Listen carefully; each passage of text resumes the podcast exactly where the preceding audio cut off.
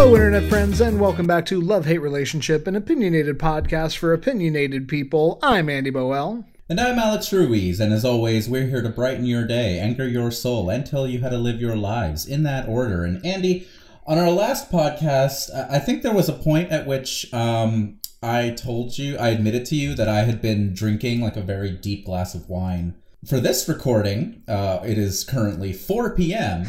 and like a very like a good responsible person, I am not in fact drinking alcohol. I'm drinking a protein shake, which I feel like is such a night and day difference between what I was drinking last time. Yeah, I mean, if you had gotten sloshed, I I would have compared you to Oscar Isaac's character in Ex Machina, who would drink himself into oblivion and then go on like the strictest of cleanses. But but good on you for your protein shake. See, I haven't seen Ex Machina, Oh, but I it's have seen.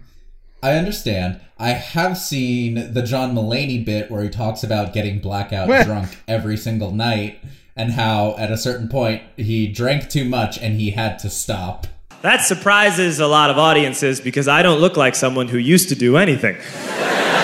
I look like I was just sitting in a room in a chair eating saltines for like 28 years, and then I walked right out here. Now I'm just picturing the John Mulaney biopic where he's played by Oscar Isaac, and I'm not mad about it. I uh, I think it's an inspired bit of casting. I'm here for it. It'd be the one time where people are like, okay, Oscar, you need to not take off your shirt because no one will believe that you are John Mulaney, Right. the man who wanted to put on a second cardigan to get a massage just so that he would feel safe. I think John Mulaney is probably like the most viable candidate for a second love. I mean, Like I don't think I don't know when the next time he drops a special is. Apparently, he's going to like do a children's special, I guess, like a children's holiday special or something. I, re- I feel like I read this headline. Am I am I nuts? Am I missing like? uh, I have not seen this, but I, I I somehow believe it. For someone who says the word "fuck" so often, he's also very wholesome. He's so safe, you know? yeah.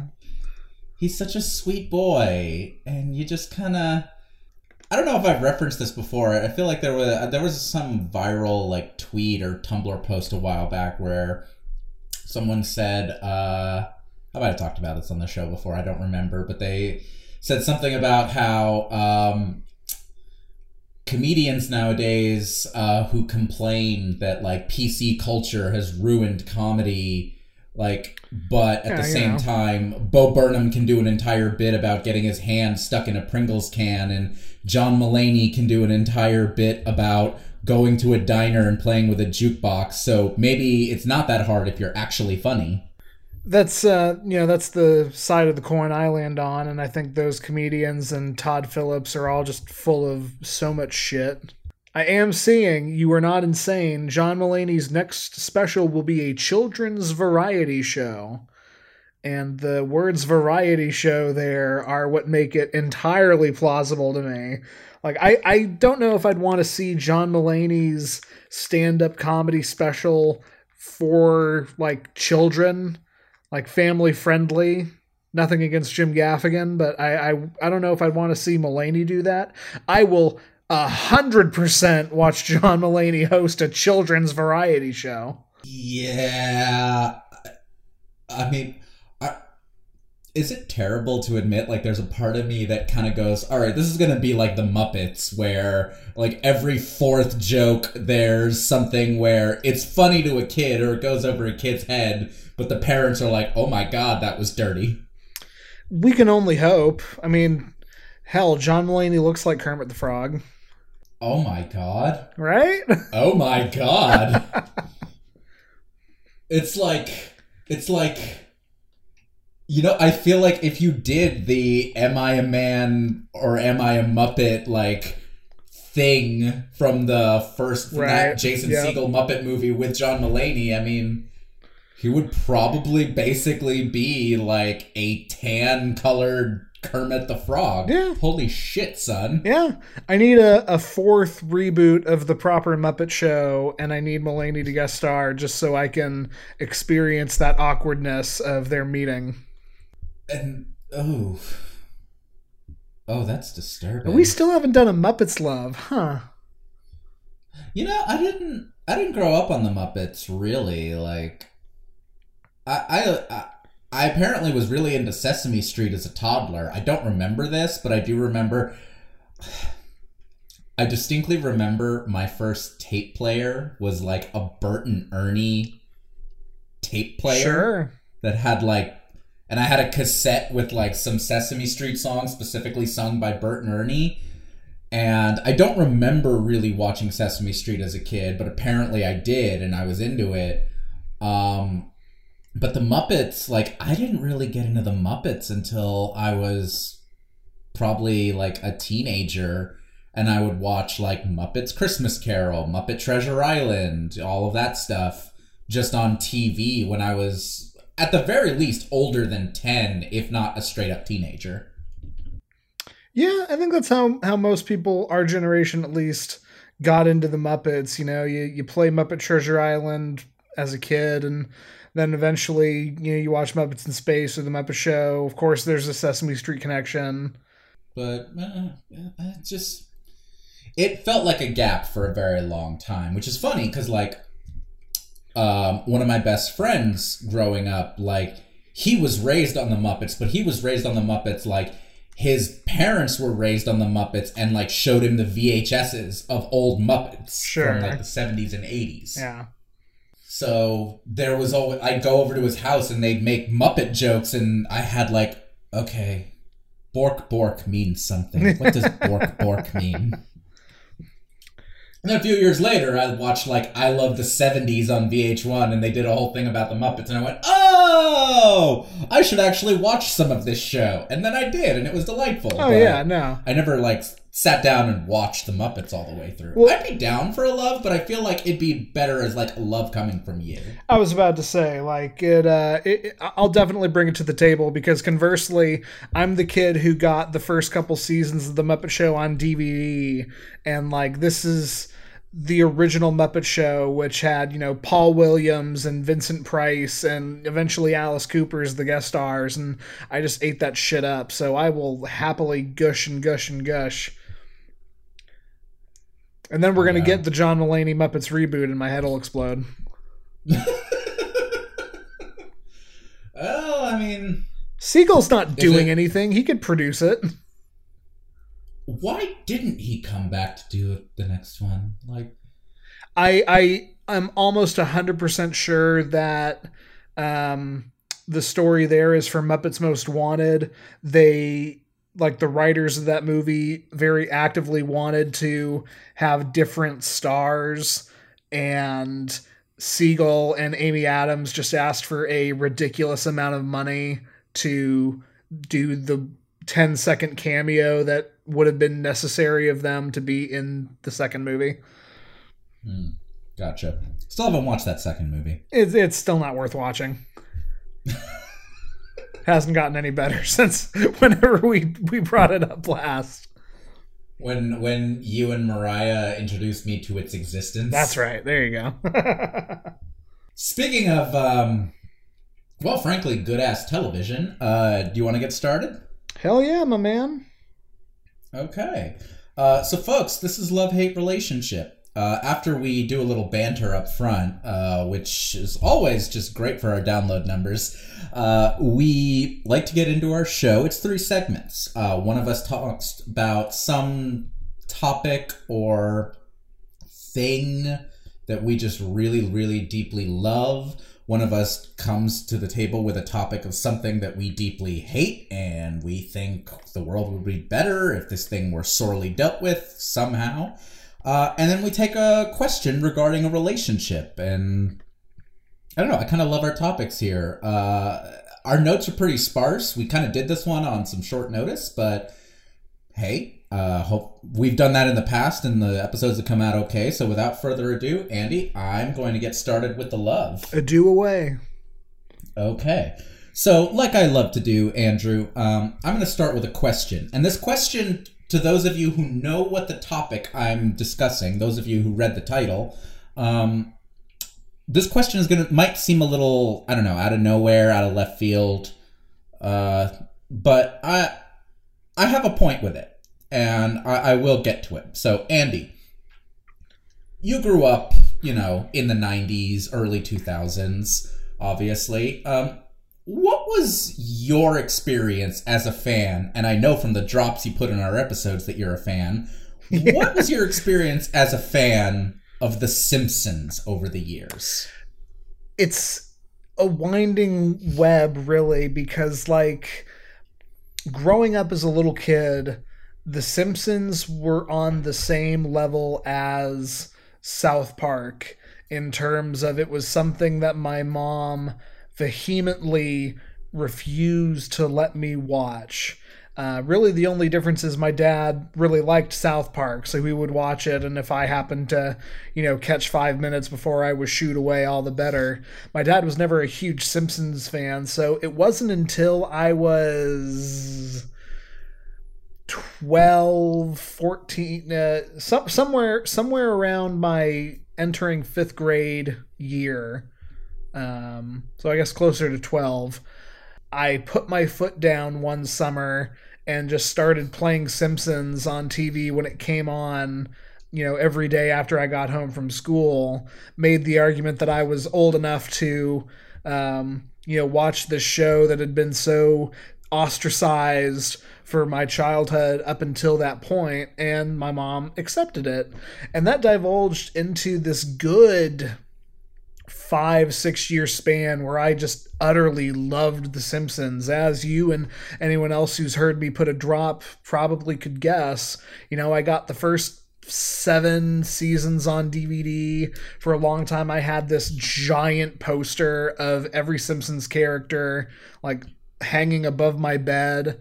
It became a cultural touchstone for me. Um and I I very much have you know enjoyed The Simpsons ever since. I just made sure that I basically stopped watching after everyone agrees it got bad. Yeah, and uh, and it's funny because like okay, I also very much grew up on The Simpsons, and I think I think there were only like three. My parents almost never restricted anything I watched. Like I was watching R-rated movies, I was watching like really violent TV, the whole shebang because they were honestly just like he's fine, he's I think they just thought I was trustworthy. I don't know. Mm. I think it was the like I'm the younger sibling thing. I'm the younger youngest kid, so it was like, oh, we we tried that restriction stuff with the older one and whatever just let him watch the shit um, the only things my parents ever restricted me on there was a point where they were like you're watching too much power rangers because i wouldn't stop karateing everything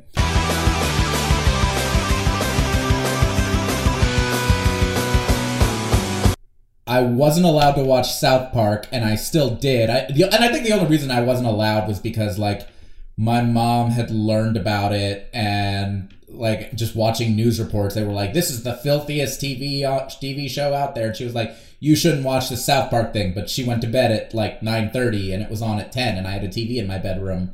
So if i kept the volume low i was fine. So nothing really happened there. And then i remember being grounded from watching the simpsons because i mooned my older sister. And she was like Okay, I know exactly which you got that from The Simpsons. You got that from the episode of The Simpsons where Bart went to Australia and mooned the Australian government from across an embassy gate and wrote "Don't tread on me" on his butt. Uh, which is a great episode of The Simpsons, you guys. Um, so I was grounded from watching The Simpsons for like a month, and then I think I still watched it again before the month was up. But like, The Simpsons was imperative for me, like you, like where do you think the simpsons like fell off versus got great um you know certainly anything over the past uh anything since simpsons the movie might as well not exist to me. I I saw Simpsons the movie in theaters. I very much enjoyed it. I sang Spider Pig just as much as anyone else. Does whatever a spider pig does. But I also sort of thought that like okay, that's the perfect moment to end the show. You know, you got 25 seasons and a movie and you know, this is a debate for another time, but I think Groening's efforts on Futurama over the past the, that same amount of time have been much better than anything The Simpsons has put out. You know, the the rule of thumb is The Simpsons got bad after the Principal Skinner episode, and Armin Tamzarian. right, yeah. yep. Uh, and and you know, I mean, I I generally agree with that. I think after that, ha- whatever the span is between that episode and the movie, like it's it's fine, it's okay. There are some gems there, but The Simpsons had already passed the high water mark, and then you get to everything that's come out since the movie, which was t- what ten years ago at this point. We've gotten another ten seasons of The. Simpsons, and as far as I'm concerned, those just don't exist. I don't think I've seen a second of it. So that's completely fair. Um, and I think most fans will agree with you. It's like it got good somewhere around season two or three. That first season of The Simpsons Oh yeah, rough. sure. I will. I will absolutely Um, agree with that. Yeah, that's like it got good around season two or three. It got bad around season eight or nine. Um, yeah, but there's no debating that that show was imperative to a lot of our childhoods and a lot of pop culture. Now, thank you for answering that. The reason why I wanted to start with a discussion of The Simpsons is I feel like now, currently, in 2019, uh, this episode is actually our last episode of 2019, so, you know, Happy New Year, y'all. I think there's another show that deserves the mantle that The Simpsons carries. And my goal here, Andrew, is to try and convince you and our listeners that that is the case. Okay. And uh, and that show, you've read the title, is Bob's Burgers. Now, Andy, before we started recording, I asked you. I, I figured you were familiar with the show to some degree, and um, I want you to tell the listeners how familiar you are. Exactly what you told me before we started. Yeah, I, I would say familiar to some degree is entirely accurate. I, I know of the show. I I know the characters specifically. What I t- what I said to you is you've got Bob, Tina, Linda, Eugene Mirman, and Kristen Schaal because I don't remember the names of the other two kids. But you know, Gene and Louise. Gene and Louise. Okay, there you go. Yeah, saying that obviously. Um, you know, I'm I'm familiar with the show. I didn't realize it had been on for a decade at this point, but out of the 10 seasons, I have probably seen about a season and a half. Um, I don't really have any good reason as to why it's not something I'm more familiar with other than there's, you know, there's just so much entertainment nowadays but I, you know, I understand the show is a very highly positively reviewed and seen show. So I, you know, I, I think I know enough about it to have you hold my hand as we talk about it today. No, I appreciate that. Um, as of time of recording, uh, the show is in its tenth season. Some um, basic rundown on it. My notes are terrible for this episode. Um, created by Loren Bouchard and developed by him and Jim Dauterive. Uh, if those names aren't familiar to you, don't worry about it. Uh, they're the they're the folks who uh, created or developed or worked on uh, both home movies and King of the Hill, respectively. Those are kind of each of their claim to fame, claims to fame prior to Bob's Burgers. Uh, the show centers on burger restaurant owners Bob and Linda Belcher and their kids Tina, Gene, and Louise. You named, you know, three fifths of that cast very well, Andrew. Well done. Um, and the stories generally center kind of Simpsons esquely around things ranging from the family's general like poverty, lack of money type of situation to kind of individual character motifs. Linda's performative excess, Bob's minute obsessiveness, Tina's awkward teenness, Gene's musical hyperactivity, or Louise basically kind of being a Bart Simpson ridiculous mischief maker type of character. And I'm I'm very intrigued, Andy, that you've only seen like the first season and a half because intriguingly, I, I know a lot of people who have said to me, like they started watching Bob's Burgers back when it like first debuted in I think 2011 is what my my info says. And you know, they they watched it as it was coming out kind of it, it was it's been ever since it debuted it's been part of that Fox quote unquote I, I hate this marketing term for it their animation domination block where they'd have like Simpsons and Future they had Futurama for a while there uh, Futurama dropped off, and then and they had King of the Hill on there for a while. King of the Hill dropped off. I think now it's Family Guy, The Simpsons, and Bob's Burgers. Generally, I I, I, I haven't had terrestrial TV in a hot minute, Sure. and it's been even longer than that since I actually sat and watched like Sundays on Fox. Like I used to when I was watching new episodes of The Simpsons and King of the Hill, actually, but it's it's been a part of that block and it seems like a show that a lot of people have kind of said, "Oh yeah, I I fell off of it around like season season 3, season 4, like I I got busy or I dropped terrestrial TV. Is it available on streaming? Like it for some reason a lot of people forget about the show. Yeah. and and i i don't understand how.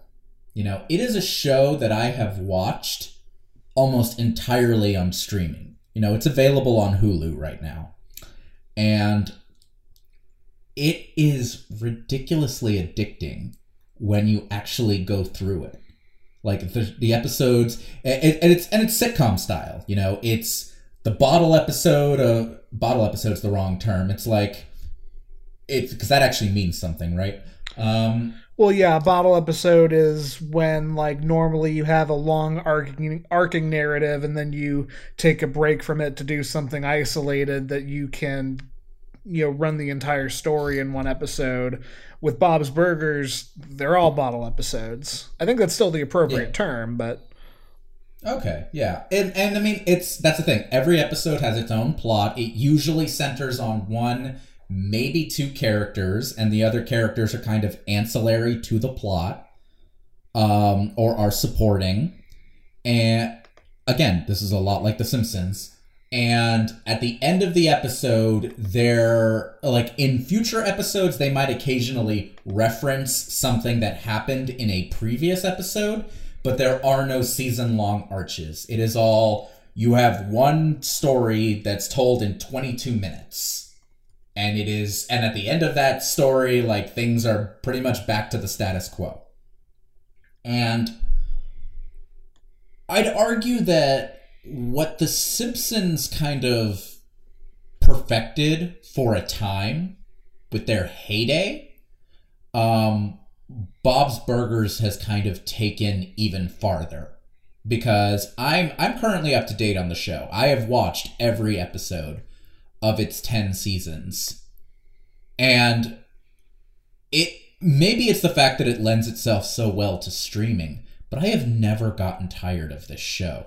And watching the show from beginning to end, the characters have the the it, it's a, it's a case where the characters have always been what they are from the beginning, but they have just kind of deepened over the years. sure. Does that make sense? Yeah, because I mean, without having seen into the later parts of the show, I mean, you know, and any any of these animated shows, the characters grow into their own. You know, season one, hmm. Bart and Lisa are different than season five, Bart and Lisa. But I think the problem Hugely different. yeah. hugely different. But I think the problem a lot of these shows fall into is that season 5 Bart and Lisa are the same as season 15 Bart and Lisa are the same as season 25 Bart and Lisa and I would argue it's even worse with Family Guy where you know after uh, Mila Kunis stopped voicing Meg Griffin, I don't think Meg has really had any significant character development since then. Who's voicing Meg now? I thought it was still Mila Kunis. Oh well, okay, I, yeah, I, I got it, I got it mixed up, but you get my point. Oh god, yeah. What was? I'm trying to remember the name of the original Meg. It was. She's one of the. She's one of the actors in Mean Girls. Uh, never mind. Oh, Lacey Chabert. Oh, that was it. Lacey Chabert. That was it. They even brought her back for like a one-off bit at one point uh, in an episode. I remember. I, Right. st- I fell off Family Guy a long time ago, but like I do remember that. But um, but yeah. So with with the characters, like I'm gonna, I can just focus on this main family of Bob's Burgers. You have in the first episode, you have the fact that Linda likes to sing these dumb, weird little songs and probably drinks a little too much wine. You have the fact that Bob is kind of a straight man character in that he isn't as weird as like all the rest of his families in that he and he's mostly just like kind of a quiet guy who just kind of goes oh my god you all are so weird and strange but at the same time he also like plays with his kitchen appliances and gives them like little voices and he's like hey toaster what are you doing over there? Oh not much bob. Yeah, i'm just right. making some toast. Like he talks to himself in this way. You have tina who is um, a complete just total and utter nerd who is also like obsessed with boys and is not quite at the point where she gets what sex is, but does understand that she likes the idea of like kissing somebody or touching butts, but like doesn't isn't hasn't quite connected it to the next step yet.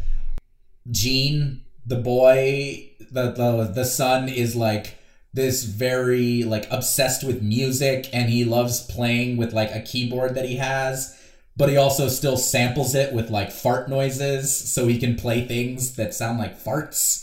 And Louise is a Bart Simpson. She's just like she she she's Bart Simpson mixed with Eddy from Ed Edd and Eddy. Like she pulls pranks. She Yeah. like gets she gets her siblings on board for her like weird little plots. She's obsessed with like how do we get off school early? How do we like make a bunch of money off of this thing that we found? Like that's and tho- and those little roots have always been there. But as the show has progressed, they have found small tweaks and additions and adjustments to the characters that have really, really made them interesting. Have you heard of herpes? Have you? Do you know what herpes feels like on your mouth? Yes. What? What is it? What? Like, um, cuts on your mouth. That sounds right. You not having watched more recent episodes, it might sound kind of weird if I tell you that it's never a plot line, but something that has just come up as like a regular series of jokes have been how Linda and Gene are clearly one another's favorites. Like, Linda is Gene's favorite parent, and he will often make like weird comments that are just like so she makes uh, there was an episode i watched recently where um she says something like she she compliments herself as having like a really i think she says like i have a really great singing voice and gene in the back seat in the car goes and a caboose that won't quit Yeah, I've seen that. because yeah, yeah. because you and, and I guarantee most of those are probably Eugene Mirman just like ad libbing shit because that's Eugene Mirman. But like Gene and Linda being one another's favorite is has been a plot point maybe like once or twice. But it's also just been this great source of just character development and comedy and a source for really dense jokes in scenes where the two of them are in the same room. Maybe not even in the same room alone together, but just like in the same room. And that kind of subtle character development, I think, does so much for the longevity of this show and for the fact that it has kind of continued on. Um, do you remember from the episodes you've watched the character of Teddy, the handyman? Yeah, Teddy is the Barney to um, Bob's Homer. Is is how I sort of equate it in my brain. That's a good comparison. Uh, although Homer and Barney are like clearly very into one another as friends, like mutually, whereas Bob frequently is just like, uh, Teddy is way more into being friends with me than I am into being friends with him. Like, Bob frequently does things for Teddy out of a sense of just like, ugh, I, I guess I don't want to do this, but I, I I guess I have to. Like, you're my friend, and I don't want to do this, and it's really inconvenient, and I'm gonna make comments about it the whole time. But but that's a fair that's a fair comparison. And at the beginning of the show, Teddy is like he's voiced by Larry Murphy. He is this just like kind of weird. He's there with Mort a lot, who's their next door neighbor, who's a mortician. Um, and the two of them are very much like these ancillary background characters who sometimes make little like random comments in more recent episodes like or in seasons he has basically been promoted to like a, one of the main cast members down to if there are episodes where he's not part of the plot like several of the thanksgiving episodes that i watched on thanksgiving because they were doing a thanksgiving marathon uh, on TV, and we like we can't get the Macy's Day Parade, so let's just marathon Bob's Burgers Thanksgiving episodes. Um, oh, it's delightful. yeah, no, it's great. Um, there are several times where like as they're trying to find solutions, they'll be like, "Oh, let's call Teddy." Teddy, like we're stuck in the snow. T- let's call Teddy and see if he can bring his truck. And they'll call Teddy, and there's a scene where Teddy answers the phone, and he's like, "Yeah, no, I'm on a singles cruise in the Bahamas with my mom. She's um, she's trying to pick up a new boyfriend. I don't know how I feel about it, Bob." And Bob's just like, "Okay, Teddy, I gotta go." He's like, "It's really uncomfortable, Bob," and he just hangs up. and so he's like, they just he's basically a full-on cast member now and they've gotten some really fantastic stories out of doing that just letting the show evolve in a really gradual way that has kept it fresh but still familiar and not felt like the difference between first season Homer Simpson who is basically just like a Fred Flintstone archetype to like eighth season Homer, who basically has another job every single episode. Like this episode, he's an astronaut, and then this episode, he's working on a nuclear submarine, and it's it just constantly shifting everything over and over and over again because you can't get a plot out of anything derived from character interactions. Am I making sense? You know, I, I, I, you are making sense. And, you know, the thing that I keep thinking about is, you know, Mariah likes the show. I don't know if she, she's seen probably twice as much than as, as I have, but that's still give or take three seasons. Mariah very much likes Bob's Burgers and, you know, was the, the basically the impetus for me watching it in the first place. I I think you sell the concept absolutely for anyone who hasn't seen it, and you know something um, important when it comes to selling it is the fact that you know by and large it's pretty clean. I mean, compared to something like Big Mouth or even BoJack Horseman, would you? oh agree? yeah, yeah, absolutely. the cast is phenomenal. You know, I utterly adore H. Jon Benjamin. Eugene Mirman is one of the smartest comics I know. I used to have such a huge crush on on uh, Kristen Schaal. Nice. it, I, I'm sitting here being like, why why haven't I seen more of this show? And I really don't have that good of an answer. Yeah. I mean, like, if you're a fan of great voice actors, H. Jon Benjamin is Bob. Which, like, if you're if you're at all a fan of home movies and remember Coach McGuirk, if you're a fan of Archer, like he's he's important there. John Roberts plays Linda and has fully admitted that Linda is based on his own mother who like speaks with a heavy New Jersey accent and sings random stupid songs about nothing whatsoever.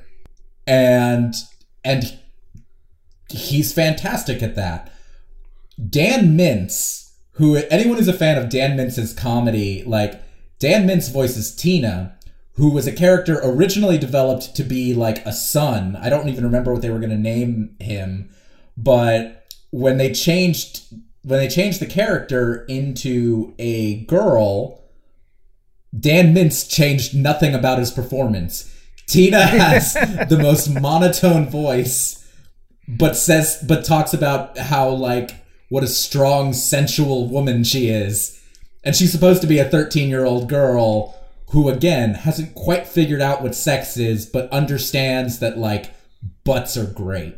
Which is a, you know, a, a key turning point in everyone's Yeah, life. Yeah, no, like, I, I remember that middle school classroom. Ugh. It was never, Same. I was never the same again. Ugh. Moving on. Uh, um, and, and I would be remiss if I didn't say like there are things about the again reinvoking the Simpsons because I really think that this show has continued that torch better than the Simpsons has. It has a cast of ancillary characters that you're just kind of delighted. Like there are no ancillary characters that I ever kind of go, okay, I, I, I guess we're gonna have a Mort episode, or I guess, uh, I guess Cinnamon is gonna be in this one. Like, Cinnamon is fantastic. Cinnamon is a roller skating drag queen esque character who was introduced in like season three, and ever since then she just skates by and she'll just be and Bob will just be like, "Oh hey Cinnamon," and and Cinnamon will just be like, "Hey baby." So so one of the one of the probably the one episode I remember all the way through is the one where Bob picks up a second job as a cab driver and winds up befriending a group of uh, either drag queens or prostitutes. I don't. I don't think they make it clear is, which. Is that right? Sure. I think is that the introduction Yes, of that is Cinnamon? the introduction of Cinnamon. And, Awesome. And Cinnamon has just kept coming by. Um, there's sure. There's sure, Linda's sure. sister Gail, played by Megan Mullally, um, who is a recluse who has like three cats and is leads the saddest existence ever. Like one of the Thanksgiving episodes I watched, Bob has to go pick her up, and she like she owns exactly one bowl, which she is using for the salad that she made.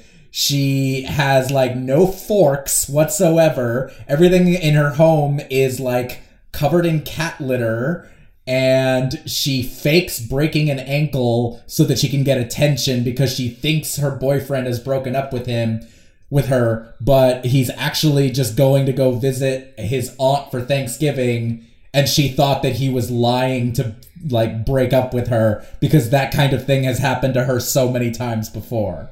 There's Jimmy Jr., who is like, let's be fair, clearly gay, um, and or bi, and is like obsessed with dancing and has like a and he has like a palate issue, so he's got a little bit of a speech impediment, and Tina is completely in love with him, but he like alternates between not wanting to give her the time of day, but then like as soon as she gets attention from another boy, he's like, "No, no, Tina, I'm uh I guess I guess I'm into you now." Like it's the ancillary characters in this show are all fantastic. Jenny Slate, who we talked about on our Big Mouth episode, she plays Tammy, who's a recurring like antagonist to Tina. Like Tina has probably the best just ancillary cast, like the people around her.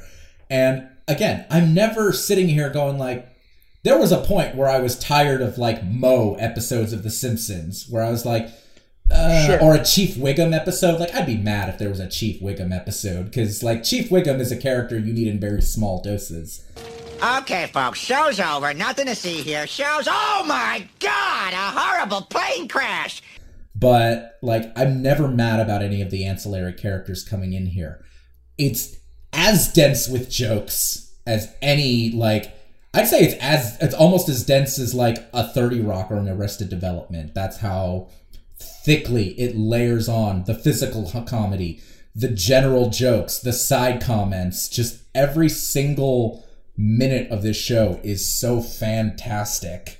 Zach Galifianakis and Kevin Kline are regular characters on it, and I, I just I love this show so much, Andrew, and for ten seasons now, it has consistently been great quality. I have not seen a bad episode of Bob's Burgers. I have seen episodes that I was like more into than others, but I have never seen a bad one.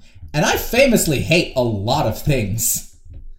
it's true. Look, look, hey, look at the podcast I had an idea for. Um, but I, uh, and I want to wrap this up because we're 40 minutes in at this point, and I want to kind of start closing out. But for me, there was a time when if I wanted the smart show, the brilliant show, the show that made me laugh beyond all measure, but also kind of think, but also kind of feel and identify with the characters for a very long time that was the simpsons. I still argue lisa simpson is one of like the most important characters to me coming up. It's like storm lisa simpson reggie rocket and i don't know who else.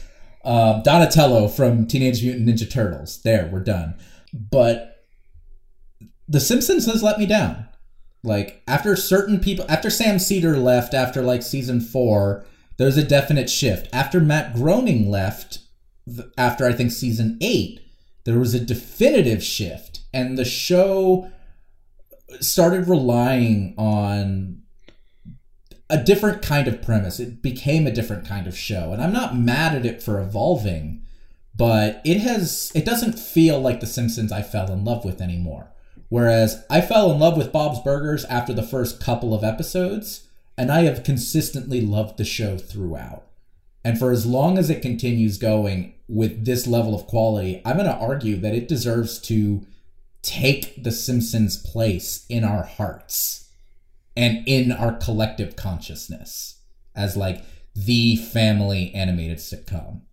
and I love that. I I submit to your suggestion. I'm I I've got you know eight and a half ish seasons of catching up to do, but you know the the biggest thing, all these every animated sitcom I can think of has a longevity point, and most of them have passed that. The Simpsons, you know, passed it around the time of the Simpsons movie. Family Guy, I would argue, passed it. American Dad passed it.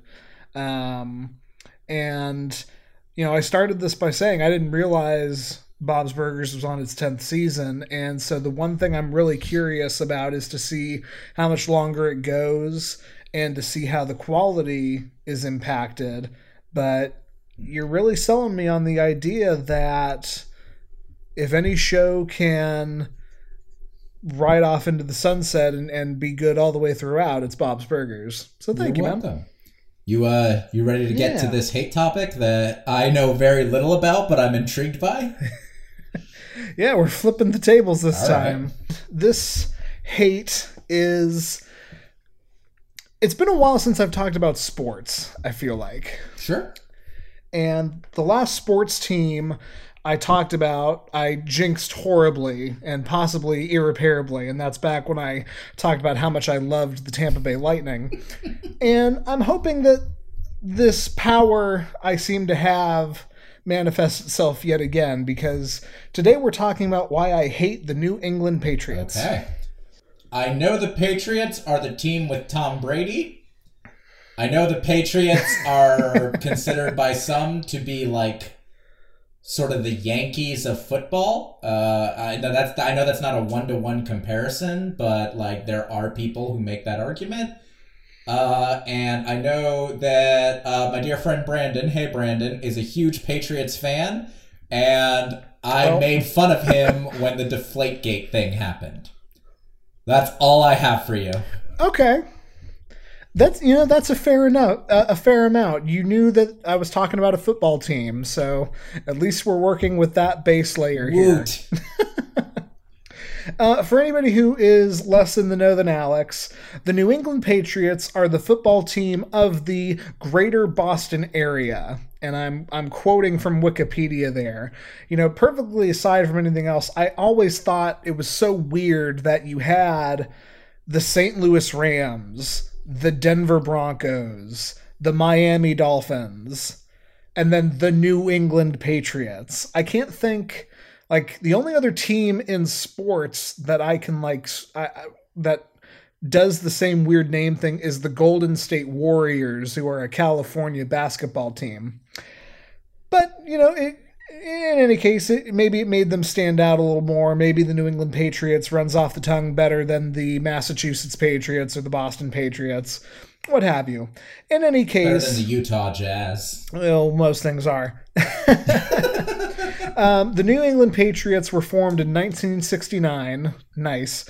Nearly 40 years after the formation of the National Football League. And despite being younger than 27 of the remaining 31 teams, New England holds the record for the most Super Bowl championship wins, tied at six, all of which coming in the past 17 years with the Pittsburgh Steelers.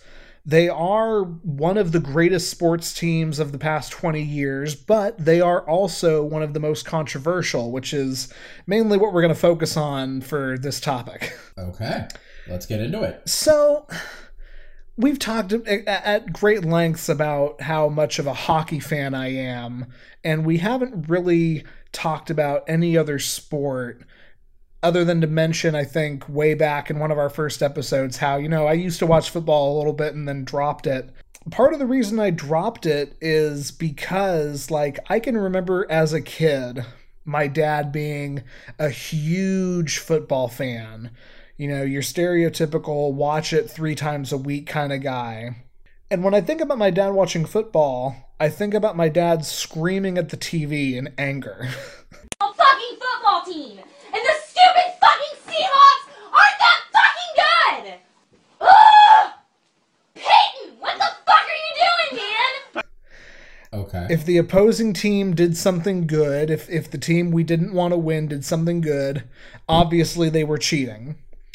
If the team that we were rooting for did something bad or or didn't, you know, get a point, didn't get a touchdown, it was because they sucked and also the opposing team was obviously cheating.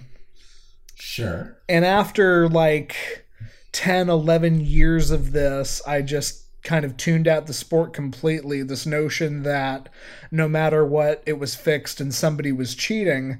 But with the Patriots, there's kind of an argument to be made there. All right. So, yeah, dear apologies to Brandon, who I'm sure is going to fact check me on all of this.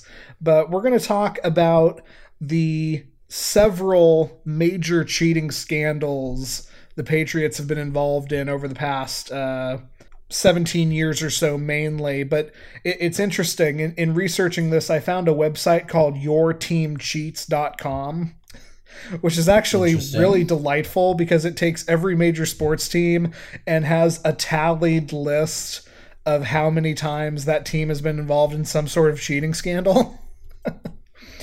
and now, in fairness, um, the Patriots apparently have been involved in 27 cheating scandals, which is on the middle to low end. So according to this website at least and, and you know in fairness apparently they aren't the biggest cheaters in football but i'm going to take a stance that that maybe they are just because of how ho- how high profile their cheating is Now, I, I just pulled up yourteamcheats.com. This is a football only site. it appears to be yes Yeah, all 32 NFL teams. Damn, because see now, I was really, really hoping to get some stats on how many, like, international weightlifting teams cheat, because a lot of them cheat. Oh, Holy sure. shit, a lot of them cheat, so uh, hopefully they, like, expand this at some point. But, um, no, please continue. I'm going to link yourteamcheats.com in our show notes. Um, you can check it out for yourselves if you're a football fan who's interested to know how much cheating your team has done. Absolutely. Um, but before we get into that, I I can't talk about the Patriots controversies without talking about one incident that isn't really cheating, um, and that is um, talking about former Patriots tight end Aaron Hernandez. Now, This one I actually know something I, about. w- I was about to say this. This is only four years old at this point, so most people, even with a cursory knowledge of football, probably remember this. But in 2015, uh, Aaron Hernandez was found guilty of murder of a semi-professional football player named Odin Lloyd. Over the course of the trial, Hernandez became under suspicion for at least two more unsolved murders of men who had been seen fighting in a bar with Hernandez. So it's not like they just mm-hmm. tried to pin two unrelated murders on this guy. It's like, no, these two were seen fighting with Hernandez in a bar, and a couple days later they were dead from gunshot wounds. So there was a case to be made. However, in fairness, Hernandez was not found guilty of those two murders. He was found guilty of the murder of Odin Lloyd. okay. And I mean, just you know, after the fact, and I, I don't want to totally demonize the guy, but I, I can remember, you know, and there were news reports talking about how like Aaron Hernandez fit the profile of a serial killer, and and there was all this speculation that he had been, you know, over a course of like six seven years, just killing people all over the eastern seaboard. In any case, um, Hernandez committed suicide in his cell in 2017, and afterwards his his brain was donated to science. And it was discovered that Hernandez suffered massive uh, suffered massively from CTE, also known as chronic traumatic encephalopathy That's uh, correct. more commonly known, and, and I'm happy I pronounced that correctly, but more commonly known as like concussion syndrome. Yeah. And, you know, we still haven't gotten into concussions as a hate. It's definitely on the docket. You know, any major athlete, specifically uh, football players and hockey players, deal with numerous concussions over their career. You know, movies have been made, studies have been done about how concussions really change your brain, damage your brain in irrevocable ways. And, you know, we're never really to know if the CTE changed Hernandez's personality, making him increasingly violent, or if it was a coincidental factor. And, you know, it's also worth mentioning sports in general is rife with crime.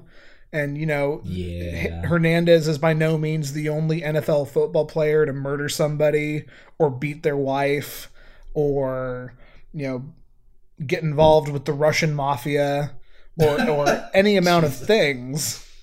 Sure. Yeah. So I don't just want to demonize the guy. And, you know, as I was writing this up, clear, I, I'm here to talk about why I hate the Pats. This is a little bit of a low hanging fruit cheap shot because, you know, I can't sit here and say that the Patriots did anything wrong when they signed this guy way back in like 2010. You know, it, it, if there is anything that what am I trying to say here? Um, you know, if there was any evidence of Hernandez's dangerous tendencies that the Patriots knew about and kept under wraps, none of that has ever come to light. It would be purely speculative to say that. But, you know, I just, I can't, like I said, I can't talk about the Patriots' history of scandals without talking about one of the most famous ones in recent memory. So. Yeah, and, and I mean, like, you're not going to blame the Pittsburgh Steelers for Ben Roethlisberger being a piece of shit. Right. It just so happens that, you know, Ben Roethlisberger signed to the Steelers And is a piece of shit. before. Yeah, and is a piece of shit. Like, were there signs of him having been a piece of shit prior to that? I don't know. Maybe. I, I didn't exactly follow his career. Um, and I I know where he is in the news. I, I know there are some football teams that ignore or don't really ask questions about people uh, they're signing out of college, but you can go back to our NCAA episode about our opinions on how colleges treat the misconduct of their own athletes. So Are you referring to our student athletes? Student athletes. Oh, that is brilliant, sir. Now, when we sell their likeness for video games, how do we get around paying for our slate uh, student athletes then? I appreciate your caveat. Yeah. Um, so to move on to the actual cheating, the actual things that I can, you know, point at the New England Patriots and and say I hate you for this over. Um, the first is over the past 12 years, uh, six players have been caught using performance enhancing drugs. As we mentioned last episode, all athletes cheat.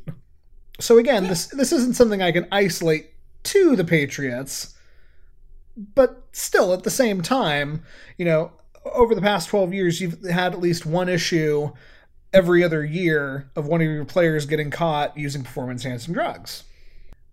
I mean, um, in in my look in my sport of weightlifting, the performance enhancing drug situation has been gotten so bad that the sport was almost thrown out of the Olympics, and the only reason it wasn't was because a panel uh a panel was commissioned by the IWF at the behest of the IOC to come up and with and present a plan for dealing with PEDs in the sport.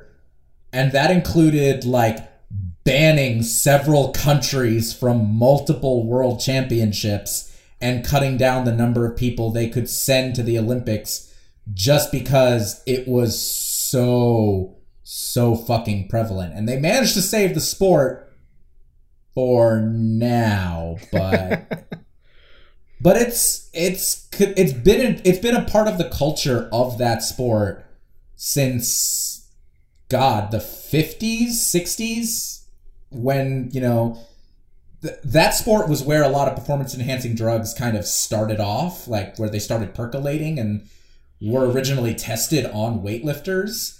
And i guarantee you the testing standards for the NFL are not as rigid as the ones for Olympic athletes and in Olympic sports, especially ones like weightlifting, where and track and field, where because it looks like they're going to be taken out of the Olympics, there are now people getting tested literally like every couple of weeks.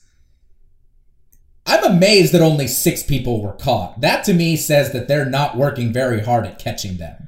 Right. Is my point. No, absolutely. Like more than six people in the Pats locker room were using performance enhancing drugs. That is like I have no evidence, and yet that is a fact in my mind.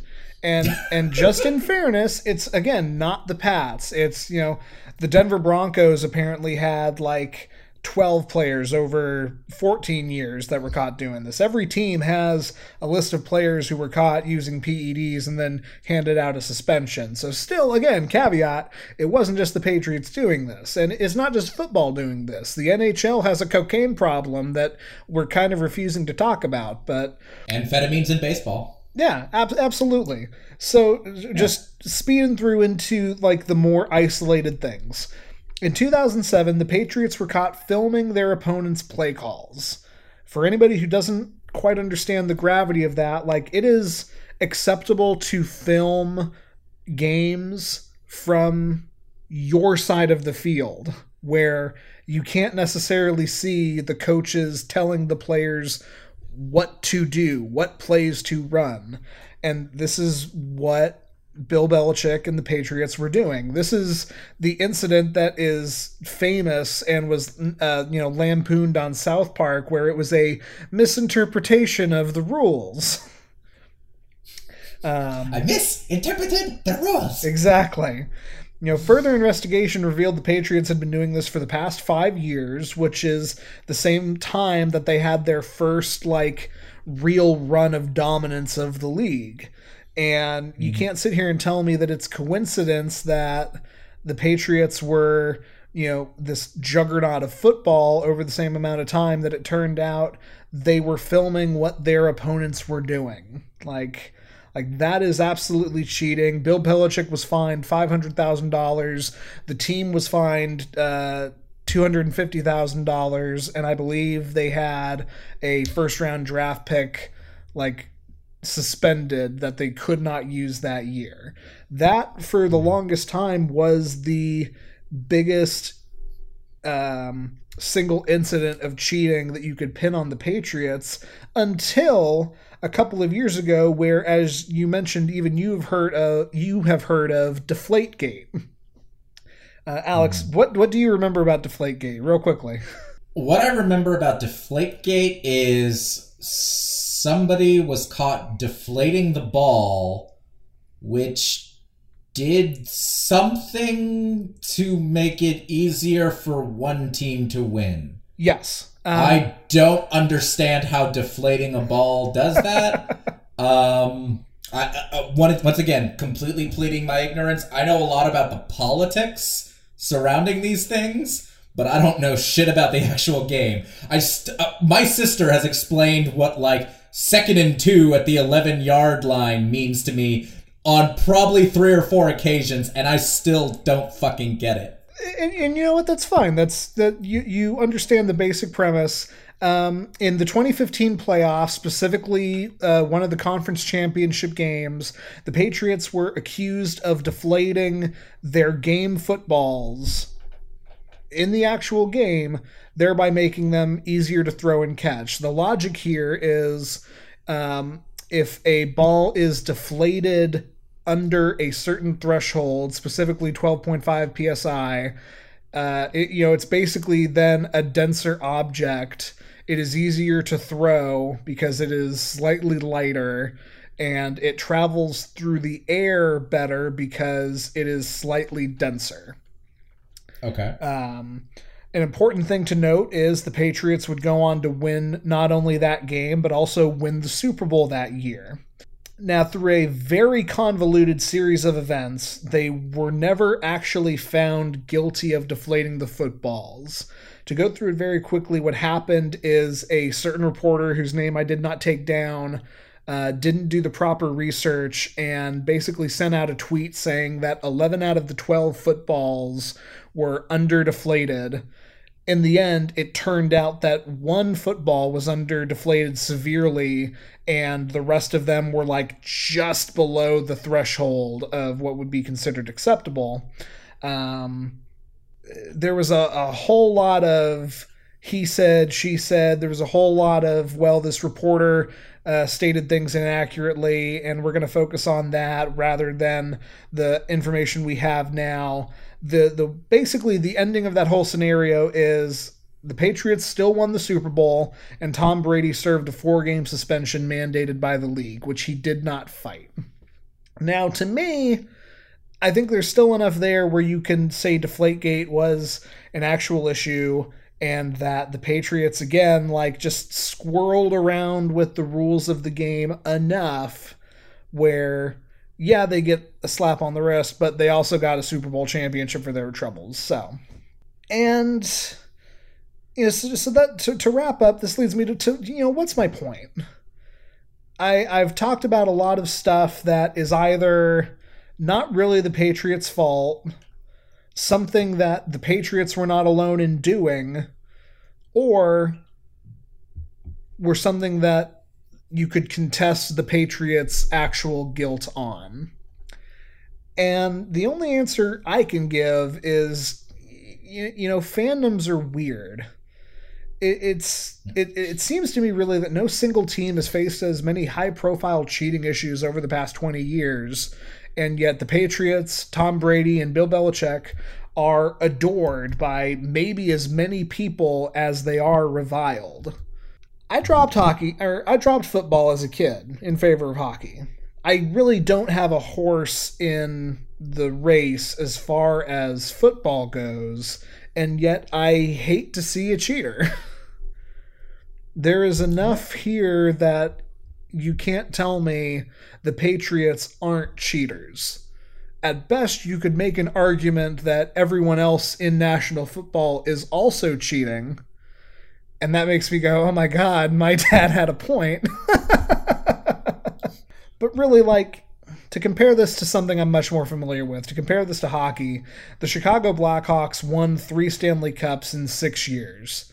And while I don't like the Blackhawks, I don't hate them. I hate the Patriots because, like it or not, earned or not, they have this reputation as cheating. And and you know, we've also talked at length about how I have never had a sports team I am currently a fan of win a championship. So maybe I'm salty. Maybe I've got a chip on my shoulder.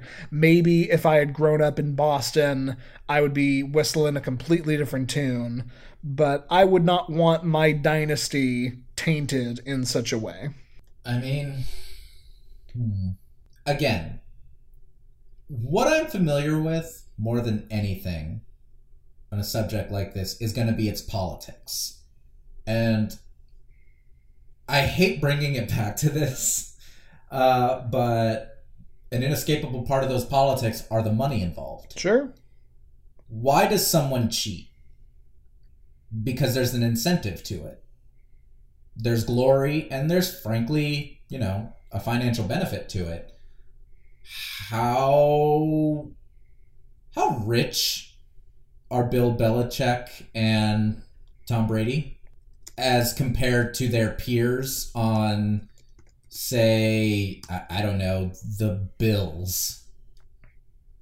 Uh, I, I'm not actually telling you to look that up. Well, I am. I think that. the end of the day, uh, while you're looking that up, at the end of the day, they're going to be reviled by a number of people.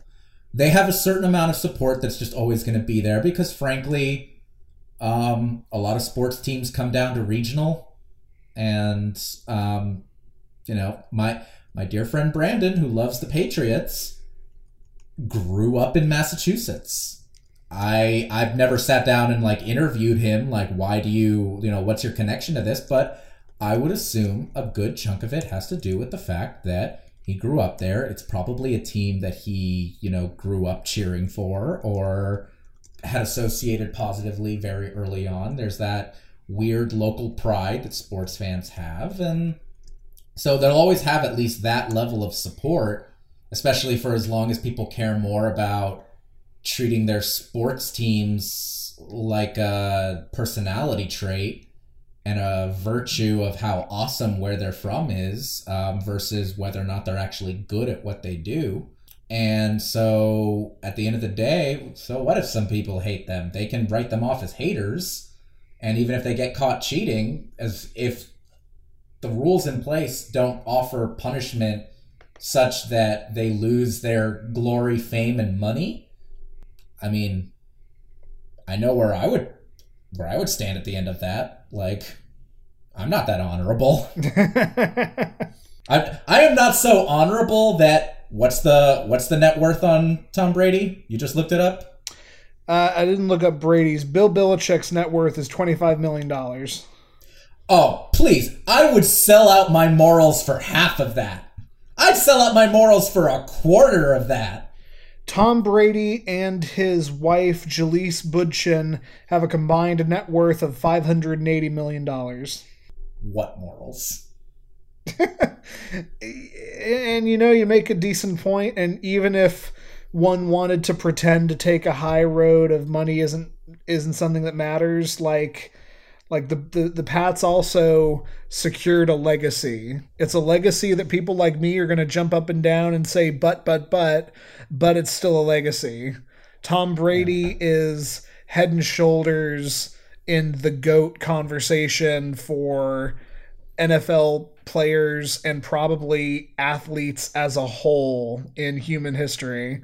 Um, Bill Belichick is in the GOAT conversation for coaches, and, and probably people are going to bring up the fact that, yeah, he cheated. He was smart enough to figure out how to cheat. So you bring up a decent point. There's always a difference between cheating and gaming the rules that aren't there. You know, there's there's an old story that um that are like one of the old school weightlifting powerlifting coaches bill starr had where he said that in one of the earliest um, powerlifting competitions like literally one of the first years that the sport was invented somebody showed up to the meet and before bench pressing they duct taped their arms all the way up they put duct tape all the way up and down their arms so that when they went in to do the bench press they had the extra like spring back from having all this duct tape on their arms. And after and after he did the lift, they were like, "You can't do that." And he's like, "I read the rule book. Show me where in the rule book it says that I can't duct tape my arms." It says and and they were like, "Ah, we don't know what to do about this." But now the rule books state that your arms have to be bare. You can wear a short sleeve shirt. That's about as far as you can be covered. You can have a religious exception if you are a like Muslim woman who needs to cover up to a certain point, but it still needs to be skin tight arm covering. Like that's the and that's the only exception they have made since like the 40s. If you if there's no direct rule and you figure out how to exploit that, you're smart. If there's a direct rule and you're breaking it and just trying not to get caught, i.e., videotaping the plays, you're a fucking cheater. Yeah. I think the responsibility for you and for our listeners and for any fans is when Brady and Belichick are in those GOAT debates, you have to bring this shit up as the argument against. Absolutely. And uh, I I I will continue to do so for as long as I am even tangentially uh, a football fan. On that note, you want to move to our question because Yeah. I'm excited about this one. Yeah. So, um, you know, we we kind of did a, a short notice notes prep session. So this question comes from us from our friend our friends at relationships.txt, which is a just delightful Twitter account if you like following drama. And Alex, would you like to read this or shall I? I can read it. All right. Uh, okay. From relationships.txt, and I'll put a link to that in the show notes. A 25 year old male writes in My girlfriend, 22 year old female, is afraid to come to my house anymore because she is convinced it is haunted. Spencer and I have been dating for three months. Everything is going really, really well, and I really like her. The one problem is that she is afraid to come over to my place. She used to come over quite a bit, but she gradually started to not like it. More than a few times, she woke me up in the middle of the night saying she heard stuff in the house. My house is old, so yes, it makes a lot of noise, especially when the wind kicks up. But I'm pretty sure it is stuff like the windows rattling. Spencer started becoming less comfortable going over to my house, and gradually I noticed she was directing us more to her place than mine. I asked her if there was some reason she didn't like going to my house anymore, and she told me that she felt like there was something in the house that doesn't like her. I was pretty surprised to hear that from her. I mean, she is a nurse and looking into becoming a doctor. She has really never struck me as a person to get bent out of shape over a quote unquote haunting.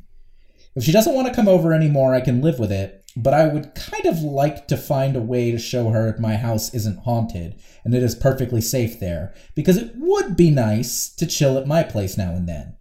Is there a good way to show her my house is safe and not haunted?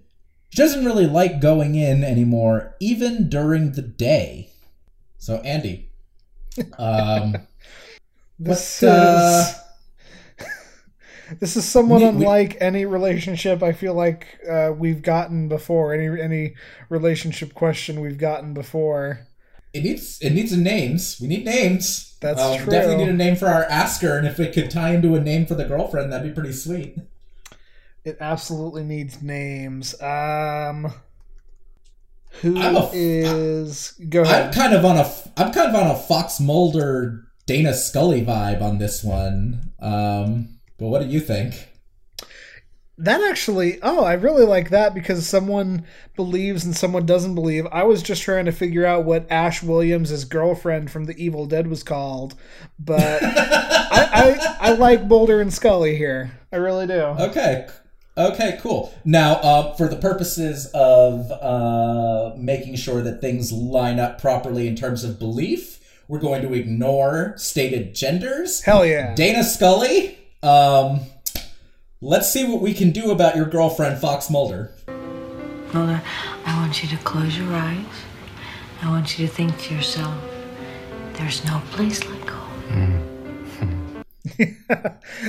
One of the most delightful sentences I've ever heard come out of your mouth.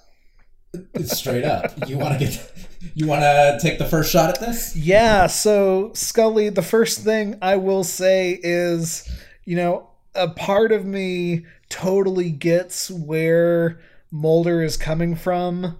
I, I probably cut out the audio, but there was a period of this very recording where I had to pause because, and I quote to what I said to Alex, I think someone just knocked on my door and I'm alone here, so I gotta go investigate that. I don't know if I believe in ghosts, but I have this very select type of night terror where I am always afraid that just one day I am going to open my eyes and see a woman standing in my closet or I'm going to come home to the apartment and the lights are going to be off and I'm going to see some figure standing in my living room. I never have. I I never have and yet this is this pervading uh, dread, I guess you want to call it. And it, it sounds like that is what Mulder is feeling here. But, you know, I still live in my apartment. I, I, I'm not going to move away just because I'm afraid that there might be a ghost uh, living here with me. The most simple answer I can think how do I show my house is safe and not haunted? Well, one thing you could do is indulge your girlfriend and look up some sort of ghost prevention ritual, you know, light some sage and run it over the doorways and make a proclamation of unclean spirits be out. And if she is superstitious enough that she believes your house is haunted, it would stand to reason that unhaunting it would satisfy her. So that's that's one thing to think about. Yeah. Um I mean that's definitely a place to start. I my reaction to when Andy told me that he worried that his place might be haunted was to do something that I frequently do when I encounter anyone who expresses any belief in the supernatural, which is to just kind of go, huh, okay, and move on. Um, and I do that because I'm trying my best not to be disrespectful. I have no belief in the supernatural. I have no belief in ghosts. I have no belief in spirits. I have no belief in an afterlife. I think that when you die, your your consciousness shuts off as the electrical impulses in your brain die off and you rot or burn or whatever is happening with your body. Which is a bit of a shock if she's not quite dead, but quick. And that's me, and I try not to push that belief on anyone, but it sounds like, Dana, uh, you are a little bit more on my side of, of that. You know, can I call you Dana? Is that disrespectful? Should I call you Detective Scully? Like, would that be better? it sounds like you're a skeptic, um, and I'm a skeptic. I think that a you uh, you mentioned here that if that if Mulder really doesn't want to come over to your place, you can live with that. Um, I think that that's a good thing that you can live with that because you know you've only been dating three months. Yeah, very true. Um, so you know this this hasn't gone for too terribly long. Um, but I, I think having a willingness to kind of let that sit is is probably a good idea. If it's something that truly bothers you this much, you know, I would probably probe a little bit into her actual beliefs. You say that she's scientifically minded. Um, you also say that the only thing that you actually say that she has told you is that um, she feels like there's something in the house that doesn't like her. Um, you might want to ask questions about that. Like, what does she mean that there's something that doesn't like her? What gives her that vibe? I I don't want to use the word humor because that sounds condescending, but give I don't want to say humor her, but um, you can give her the space to kind of tell you what she is experiencing. You could also be honest with her about like, hey, I I lack this belief. I don't want you to be uncomfortable, but I also don't want you to feel like you can't like ever stay in my house. What would it take for you to be comfortable? Is there a ritual that you believe in? Uh, as Andy mentioned up top, um, is there anything that could be done to make her feel more at ease. Could you could you maybe start by just just focusing on asking her if she can sit in your space during the day, you know, perfectly controlled, ready to leave at any time, and then try and build that back up as she spends more time there. Can this be a gradual thing? There's a part of me that says it's three months in, don't worry about it, you'll probably not be together in like another three months. Like there there is a part of me that kind of is that cynical, but you care enough to write this into relationships.txt, which I think is pulled from Reddit. Um, so at the very least, you're you're thinking about this. It seems to be going well otherwise. So give her the space to have her beliefs, and maybe it's like anything else. See where you can compromise. You know, maybe present the idea that maybe the thing doesn't like her; it just hasn't gotten to know her yet. Ooh, I like that. I, I don't know. I I don't know how ghosts are supposed to work. Like I've read I read a lot of short stories with goats. I read a lot of horror books. Like that's a very particular presentation of ghosts. Who knows what her beliefs really are? You should. You should know what her beliefs really are. Ask. Talk to her, yo. Yeah, I like all that. I think that's a lot. As is probably appropriate. Alex gave very practical, appropriate advice there, while I went a little more indulgent and fantastical. But at the same time, I, I do want to say one, both, either of these are very good to do. I think it's important to do them. You keep saying that this is your house, which makes me wonder like say this relationship does blossom and become something more permanent and long lasting are, are are you going to move out of this house? Are you able to move out of this house? If this is a rental then maybe your problem solves itself when it's time to re-up your lease but if it's not and you obviously care about this person enough to try to find a solution like if, if if she's afraid that the house she's going to move into is haunted, I don't really know what to do with that. Um, so I think go with Alex's route first. That certainly uh, opens up a lot more avenues for communication and and trust.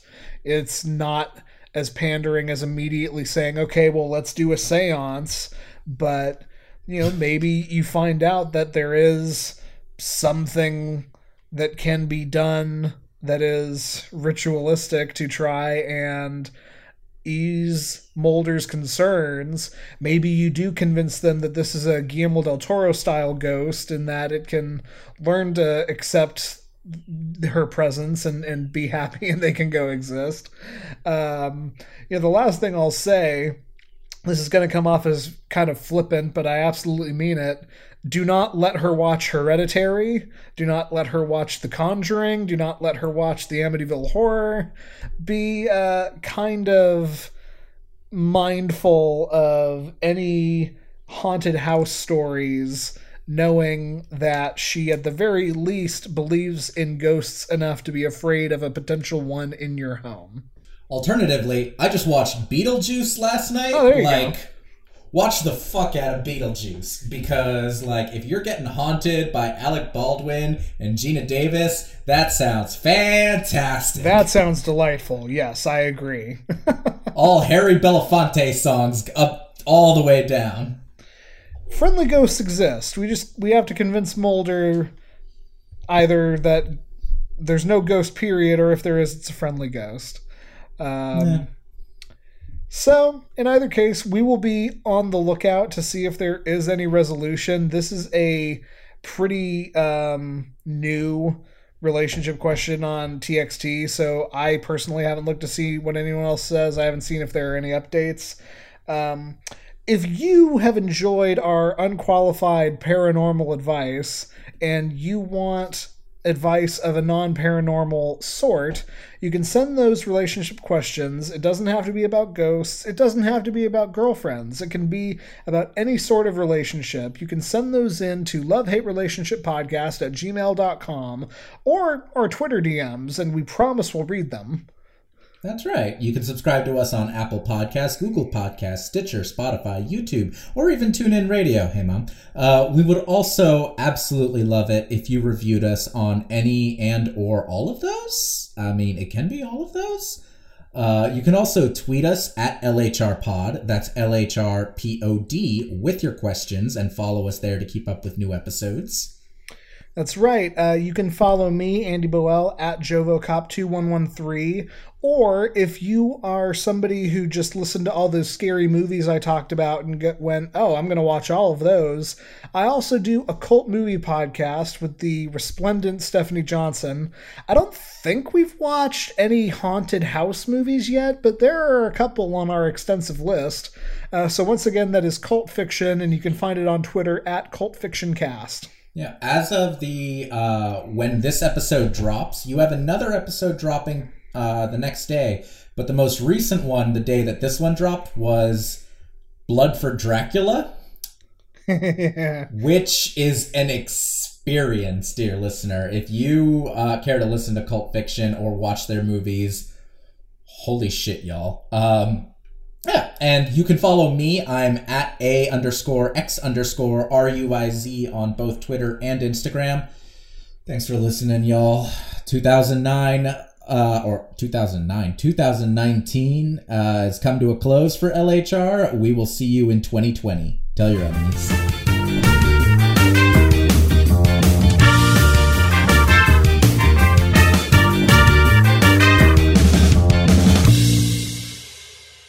Uh, and with that said, give me one second because somebody just knocked on my bedroom door, but I'm alone here.